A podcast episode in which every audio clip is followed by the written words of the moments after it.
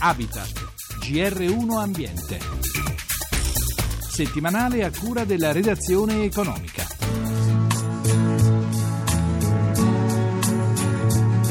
Sviluppo della green economy, interventi per mettere in sicurezza un territorio a perenne rischio frane e alluvioni, inserimento dei reati ambientali nel codice penale. Su quali priorità si mobiliteranno nell'anno appena cominciato le organizzazioni ambientaliste? Time in the world.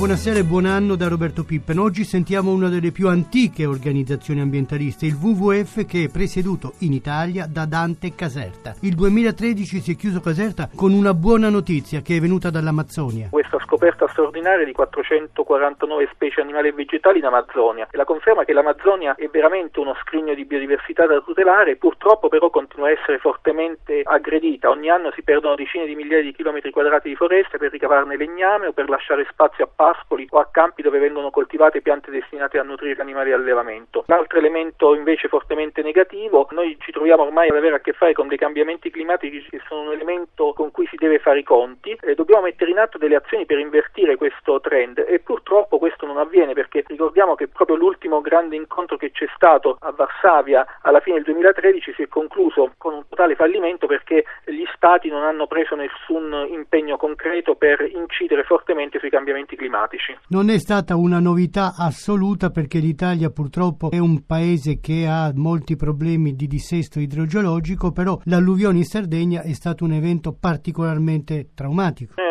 anno perdiamo decine di vite umane e subiamo centinaia di milioni di euro di danni per la cattiva gestione del nostro territorio. Alla fine spendiamo più per riparare i danni che per prevenirli e nonostante questo si continua a costruire dove non si dovrebbe costruire. Noi dobbiamo invertire completamente questo modo di agire, dobbiamo investire sulla manutenzione del nostro territorio. Un solo dato, il Ministero dell'Ambiente ritiene che in questo settore siano necessari investimenti per almeno 1,6 miliardi di euro l'anno per 15 anni e noi invece la cifra disponibile che abbiamo per il triennio 2014 e 2016 è solo di 180 milioni.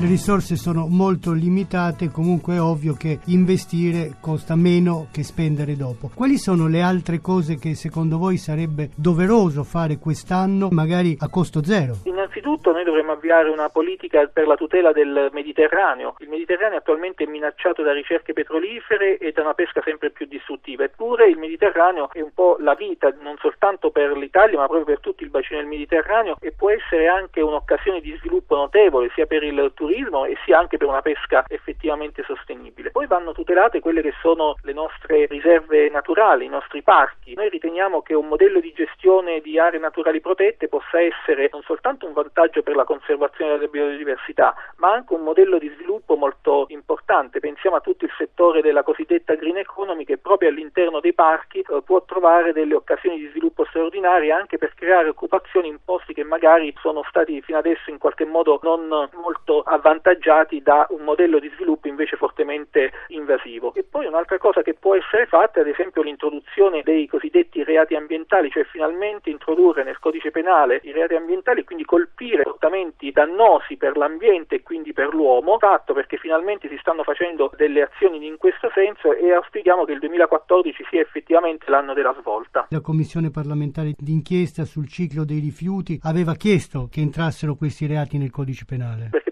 rende conto che in effetti è importante la prevenzione ma è importante anche la repressione di determinati comportamenti. Noi purtroppo da questo punto di vista ci troviamo a che fare con un sistema diario molto lento che nel settore dei reati ambientali, quindi la difesa dell'ambiente, lo diventa ancora di più e sicuramente non efficace. We have all the time Un'altra cosa che può essere sicuramente fatta, e anche qui sembra che ci sia un elemento di novità positiva, è una legge sul consumo del suolo, cioè sulla riduzione delle continue costruzioni che vengono fatte dappertutto, complice forse in questo caso la crisi perché sicuramente si costruisce di meno, però finalmente ci si rende conto che noi dobbiamo evitare di costruire, quindi occupare nuovi spazi e andare invece magari a recuperare aree che sono già state compromesse e che possono essere invece riqualificate. Se per noi mettere in sicurezza il territorio è una delle priorità nel campo ambientale, altri paesi soffrono per la carenza idrica e per malattie che l'Occidente ha debellato da anni.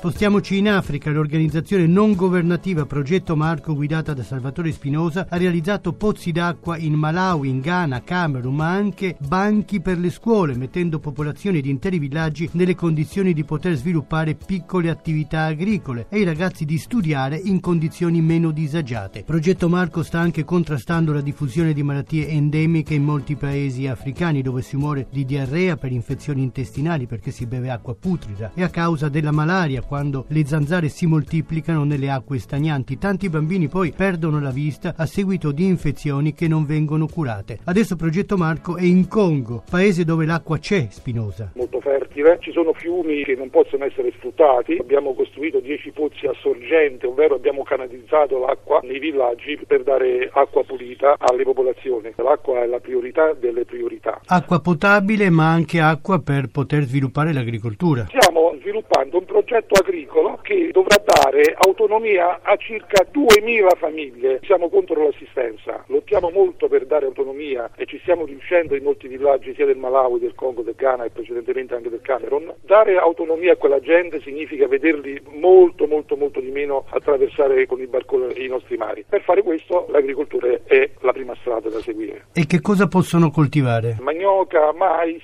patate e poi frutta, carote e verdure di vario genere. Quindi in questi villaggi l'acqua c'è, però non sono in grado di sfruttarla. E noi forniremo, e già stiamo facendo i piccoli progetti, in quei villaggi dove non c'era acqua e che abbiamo fatto i pozzi, stiamo vedendo che non ci sono più malattie tipo dissenteria che creano vittime per i bambini. Questo tipo di malattie come la diarrea, la malaria, ormai scomparse dal mondo occidentale, sono invece molto presenti in questi paesi.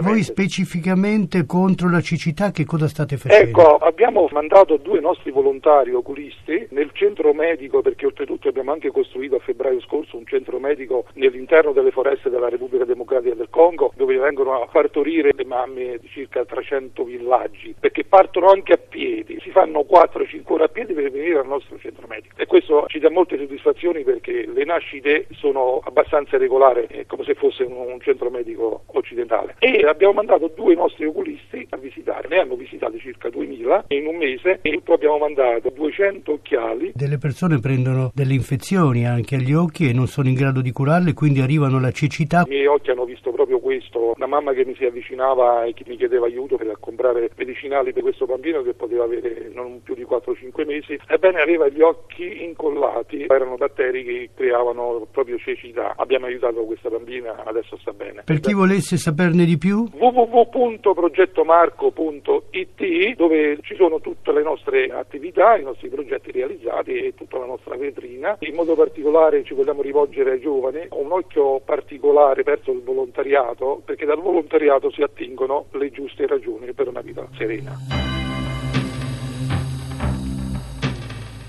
Spostiamoci in un altro paese africano di una bellezza straordinaria e particolarmente ricco di biodiversità e risorse naturali, lo Zambia. Qui la malaria è endemica e colpisce larga parte della popolazione. Le zanzare malariche depongono le uova in un numero infinito di pozze d'acqua stagnante che sono sparse sul territorio. Ogni anno muoiono di malaria centinaia di bambini. It's Christmas time. There's no need to be afraid. Cosa fa il governo dello Zambia per prevenire il diffondersi della malaria? Max Mweupe dirige il programma di controllo e prevenzione delle malattie infettive del Ministero della Salute. È possibile eliminare l'acqua stagnante? We've got uh, a three-prong approach il governo zambiano sta facendo tre tipi di interventi. Il primo è quello di utilizzare gli spray all'interno delle case per abbattere il numero delle zanzare che portano la malaria, utilizzare combinazioni di farmaci per trattamento dei, soprattutto dei bambini. E il terzo punto è quello di formare nuovi lavoratori nel campo sanitario per essere più efficienti nel campo della diagnosi e del trattamento sul campo. Nei prossimi anni il governo dello Zambia sta pianificando di costruire 650 nuovi posti di assistenza medica in tutto il paese. E il problema di utilizzare il larvicida nelle pozze d'acqua e nei specchi d'acqua in Zambia è che ci sono molti grandi laghi e quindi bisogna prima decidere quali sono quelli che hanno veramente bisogno di un intervento, dopodiché si può intervenire con il larvicida che ammazza le zanzare prima che diventino adulte. Very big lakes.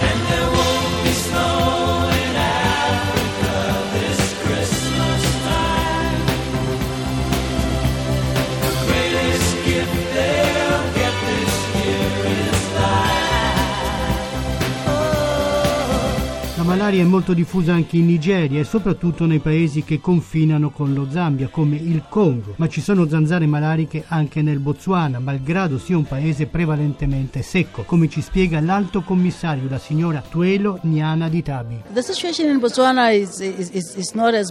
Zambia because A differenza dello Zambia, il Botswana è in una situazione migliore perché è un territorio più secco e quindi ci sono meno posti dove le zanzare si possono riprodurre. In ogni caso, il governo del Botswana supporterà il progetto Power of One che verrà lanciato anche sul territorio del Botswana e dimostra ancora una volta come sia necessario poco sforzo economico per salvare delle vite umane in Africa. In Botswana è stato distribuito un grande numero di zanzariere per prevenire la puntura degli insetti e c'è un forte sistema di medicazione e di trattamento medico come anche in Zambia. Però appunto c'è ancora un passo in più da fare nell'ambito invece della, della prevenzione e della diffusione dell'informazione sulla malaria nel paese. Il turismo è uno delle, degli asset principali dal punto di vista economico del Botswana assieme all'estrazione dei diamanti e all'agricoltura. Il problema della malaria è davvero importante anche per il turismo perché la malaria è più diffusa nelle aree tipicamente frequentate dai turismi come quelle nel nord del paese. In Botswana. Quindi risolvere il problema della malaria vuol dire anche far crescere il turismo nel suo paese. Yes, indeed.